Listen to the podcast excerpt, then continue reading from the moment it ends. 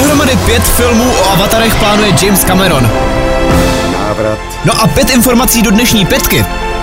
na pan. Tak ty pro vás plánuju zase já. Tak jdem na ně. Dnešní pětku vám přináší Fine Radio. Avatar 3 by měla výjít už příští rok. No problém je v tom, že prý ale ještě není ani zdaleka hotová.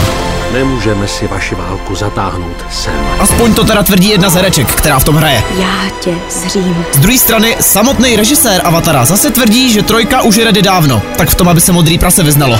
Tohle je náš domov. Víc než kdy to vyjde. Potřebuju tě. Mě ale spíš zajímá, Mít sebou. jestli fakt potřebujeme další díly Avatara. Popojedem, kdo dneska nemá vlastní dokument, jako by nebyl. No a svý o tom ví taky Ed Sheeran, který pro nás natočil dokonce čtyřdílnej seroš. V tom nám ukáže, co všechno vlastně je za jeho hudbou a bude to prej strašně dojemný, jak jinak. Na Disney Plus to bude už 3. května, tak si to když tak dejte.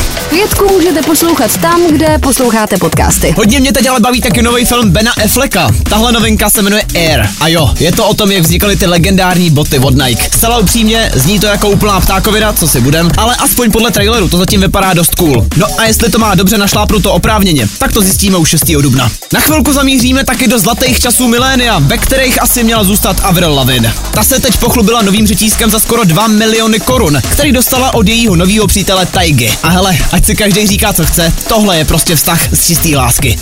K penězům. Pětka. Pět příběhů v pěti minutách. No a nakonec informace, ze který se minimálně Greta Thunberg zaručeně složí. Stejně jako se složí nová taška lomeno stůl od Mekáče. Jo, v Itálii se pár chytrých hlav dalo dohromady a přišli se speciální papírovou taškou, ze který si můžete udělat stůl, abyste to žrádlo od Mekáče měli na co položit, že jo. Kam pak budeme všechen ten zbylej bordel dávat, to si co nevím, ale hlavně, že je to stoprocentně eko.